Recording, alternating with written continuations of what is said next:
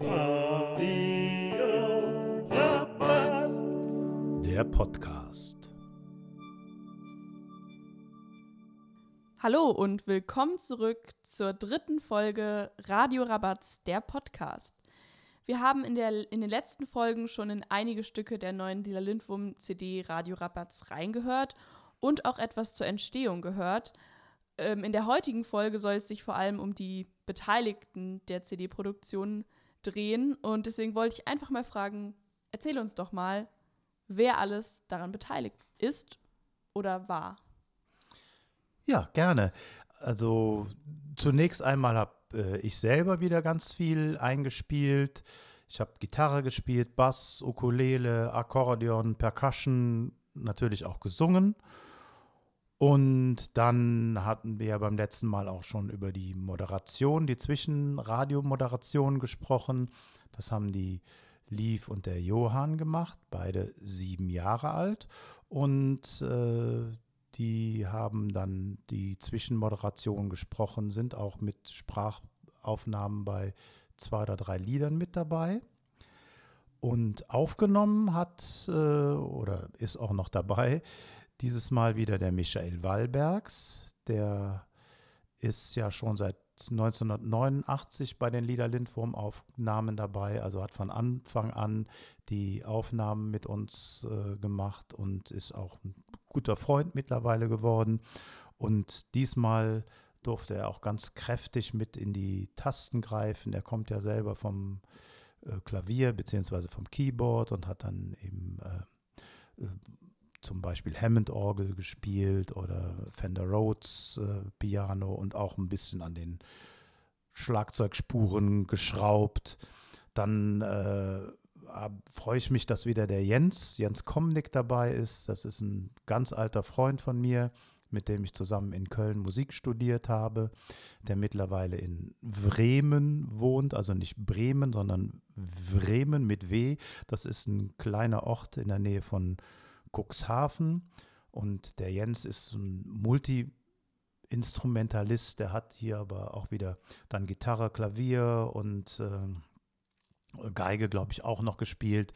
Der kann aber eigentlich so gut wie alles. Ist auch äh, Musiker beim Reinhard May und bei ganz, ganz vielen anderen Musikern in Deutschland, die ihn immer wieder gerne ins Studio holen. Und äh, der hat diesmal auch pandemiebedingt dann in Bremen in seinem Studio zu Hause aufgenommen. Das geht ja mittlerweile alles. Deswegen sind so Studioaufnahmen ja immer eine ganz gute Möglichkeit, unter Hygieneschutzbedingungen was zu machen. Dann äh, habe ich den Mirko Vessoli noch dabei. Das ist ein Jazzgeiger, der hat in Holland äh, Jazzgeige studiert und der hat hier Streicher auch beigesteuert. Äh, äh, Geige und äh, Cello hat er diesmal auch gespielt. Dann äh, das erste Mal dabei ist äh, diesmal der Markus Türk, auch ein äh, Musiker, der eine riesenlange Liste hat, bei welchen Bands oder bei welchen Bands er gespielt hat und bei welchen Bands er spielt und im Studio war. Der hat Trompete, Flügelhorn und Posaune gespielt. Ja, das klingt ja jetzt so, als würdet ihr viele Instrumente selbst einspielen für die CDs. Ist das etwas, wo ihr sehr viel Wert drauf legt, also dass die Instrumente nicht aus der Konserve kommen? Ja, das war uns von, von Anfang an total wichtig, dass wir eben nicht irgendwas aus dem Keyboard oder aus gesampelten Sachen zusammenschrauben.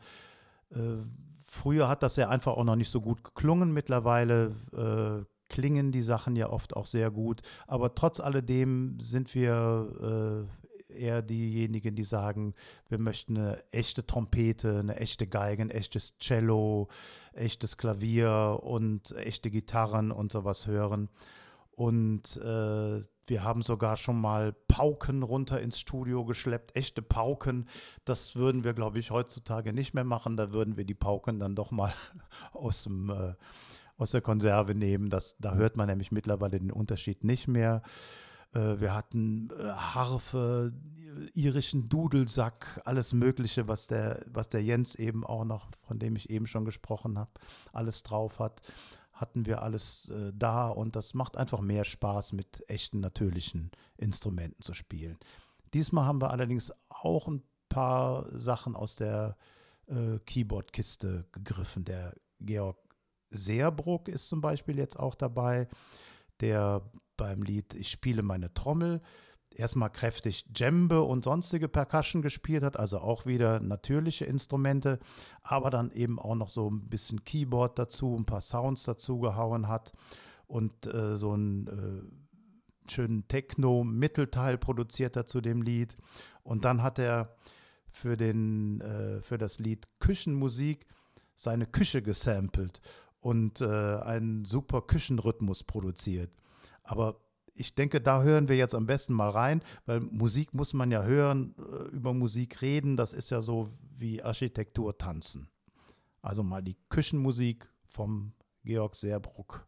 Number 9 haben wir es genannt. Aber man kann doch ganz andere Sachen damit machen.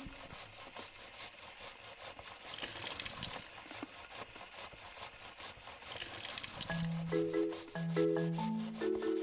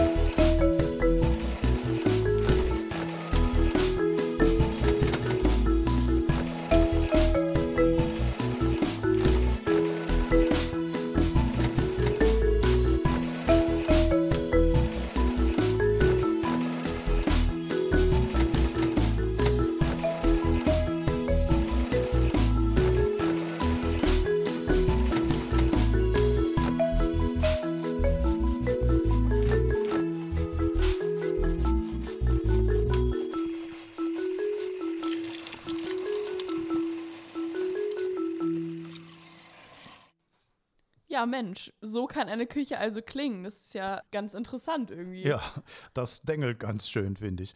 Äh, ist natürlich noch nicht der Endmix, der dauert noch ein wenig.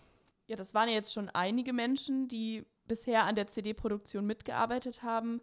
Ähm, haben denn noch mehr Leute bis jetzt an der CD mitproduziert oder gibt es noch Leute, die auch in Zukunft noch weiter mit euch daran arbeiten werden?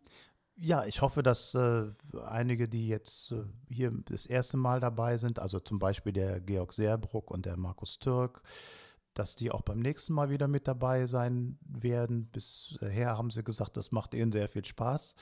Wer noch neu ist, ist der Peter Körfer aus Köln, der auch beim Mixen helfen wird und äh, auch bei einem ganz besonderen Song, nämlich dem Rap für Kinder auf der CD den Beat produziert hat. Das ist jetzt wirklich so eine richtige Elektro-Beat, aber richtig professionell produziert und der auch noch E-Gitarre und Bass beigesteuert hat. Und für die E-Gitarren, die wir eben auch nicht aus der Konserve holen, sondern live einspielen oder im Studio einspielen, ist dann auch noch der Manner Meurer zuständig, der auch schon bei einigen Lila Lindwurm CDs dabei war und der einige Solos und äh, Slide-Gitarre gezupft hat. Und dann braucht man natürlich auch noch Grafik und das macht der Uli Hartmann, der auch schon von Anfang an für uns die Grafiksachen gemacht hat, also die Cover zum Beispiel. Das Cover könnt ihr ja auch jetzt schon sehen, wenn ihr auf den Podcast geht. Da, ist ja, da taucht ja das Bild vom Cover auf. Und äh, zum Schluss, aber jetzt nicht zuletzt, äh, ist natürlich auch noch der Chorgesang dabei. Da ist also zum Beispiel die Dunja Offermanns und, äh, und auch noch bestimmt noch viele andere werden noch da äh, im Chorgesang singen. Die Dunja hat bei der letzten CD Wild im Wald, Still am See auch schon mitgesungen. Und natürlich der Gesang von Elke Kamper, die auch diesmal wieder einige Stücke geschrieben hat oder mitgeschrieben hat. Und ja. ja, von ihr werden wir in der nächsten Folge, also in der letzten Folge dieses Podcasts, auch noch einiges hören, da sie auch zu Gast sein wird in der nächsten Folge. Genau, da freue ich mich auch schon drauf, werden wir ein paar ihrer Songs noch hören. Aber jetzt können wir eigentlich auch noch mal ein Lied aus der CD hören, oder? Welches Lied könnten wir denn jetzt hier noch mal anspielen in diesem Podcast? Hetz mich nicht. Okay. Nimm dir Zeit. Nein, das Lied, das heißt Hetz mich nicht. Und das äh, spiele ich euch jetzt mal vor.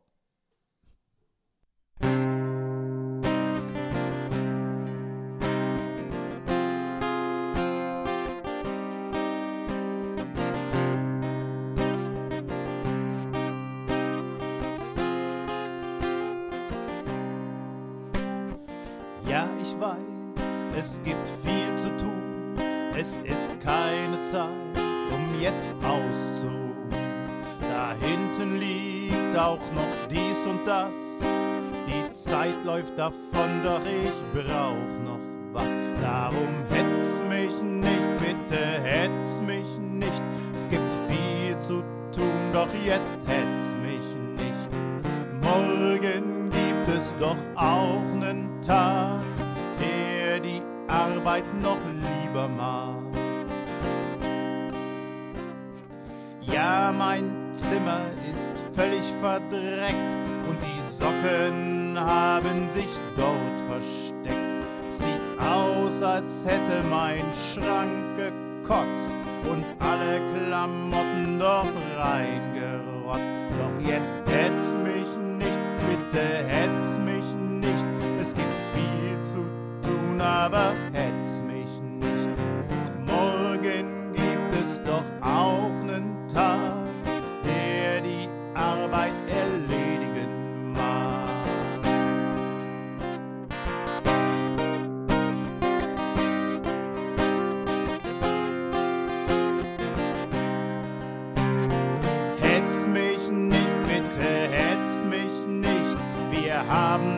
Zeit, darum hetz mich nicht. Hetz mich nicht, bitte hetz mich nicht. Wir haben noch Zeit, darum hetz mich nicht. Hetz mich nicht, bitte hetz mich nicht. Wir haben noch Zeit, darum hetz mich nicht.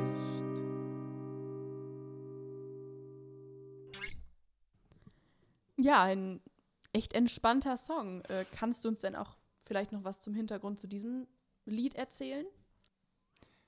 Ja, auch bei diesem Lied habe ich mich versucht, halt in die Welt der Kinder wieder einzufinden. Äh, was ja immer wichtig ist bei, bei eigentlich allen Liedern, die man für Kinder schreibt, ob es jetzt ein, Tanz ist oder ein thematisches Lied zu irgendwas.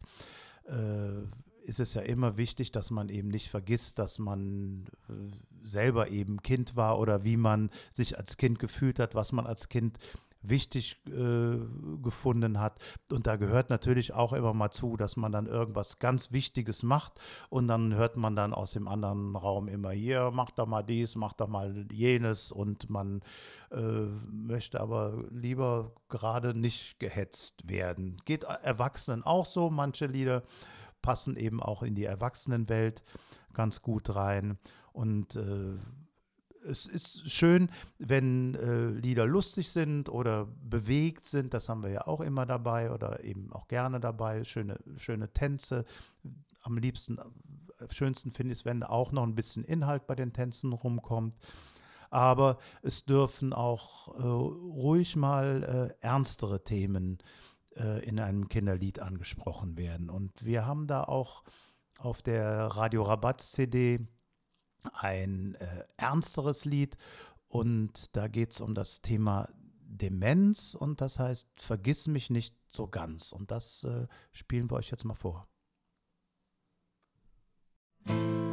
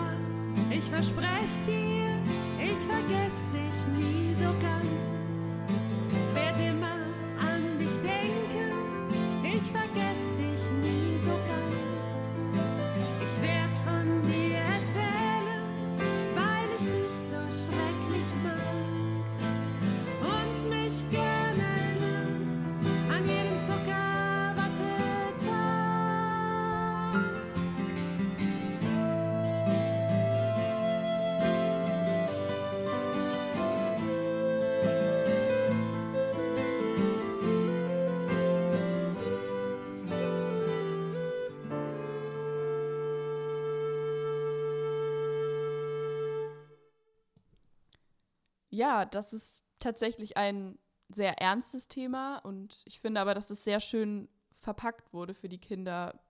Also ich glaube, dass es ein Thema ist, mit dem sich viele Kinder auch beschäftigen müssen oder Ja, also mit dem Thema Tod, weil Oma oder Opa sterben, das ist ja auch ein wichtiges Thema, aber eben auch äh, mit dem Thema Krankheit. Ne? Wenn es jetzt, äh, ob es bei der Oma ist, es kann ja aber auch noch, noch näher oder bei Eltern oder Geschwistern sein.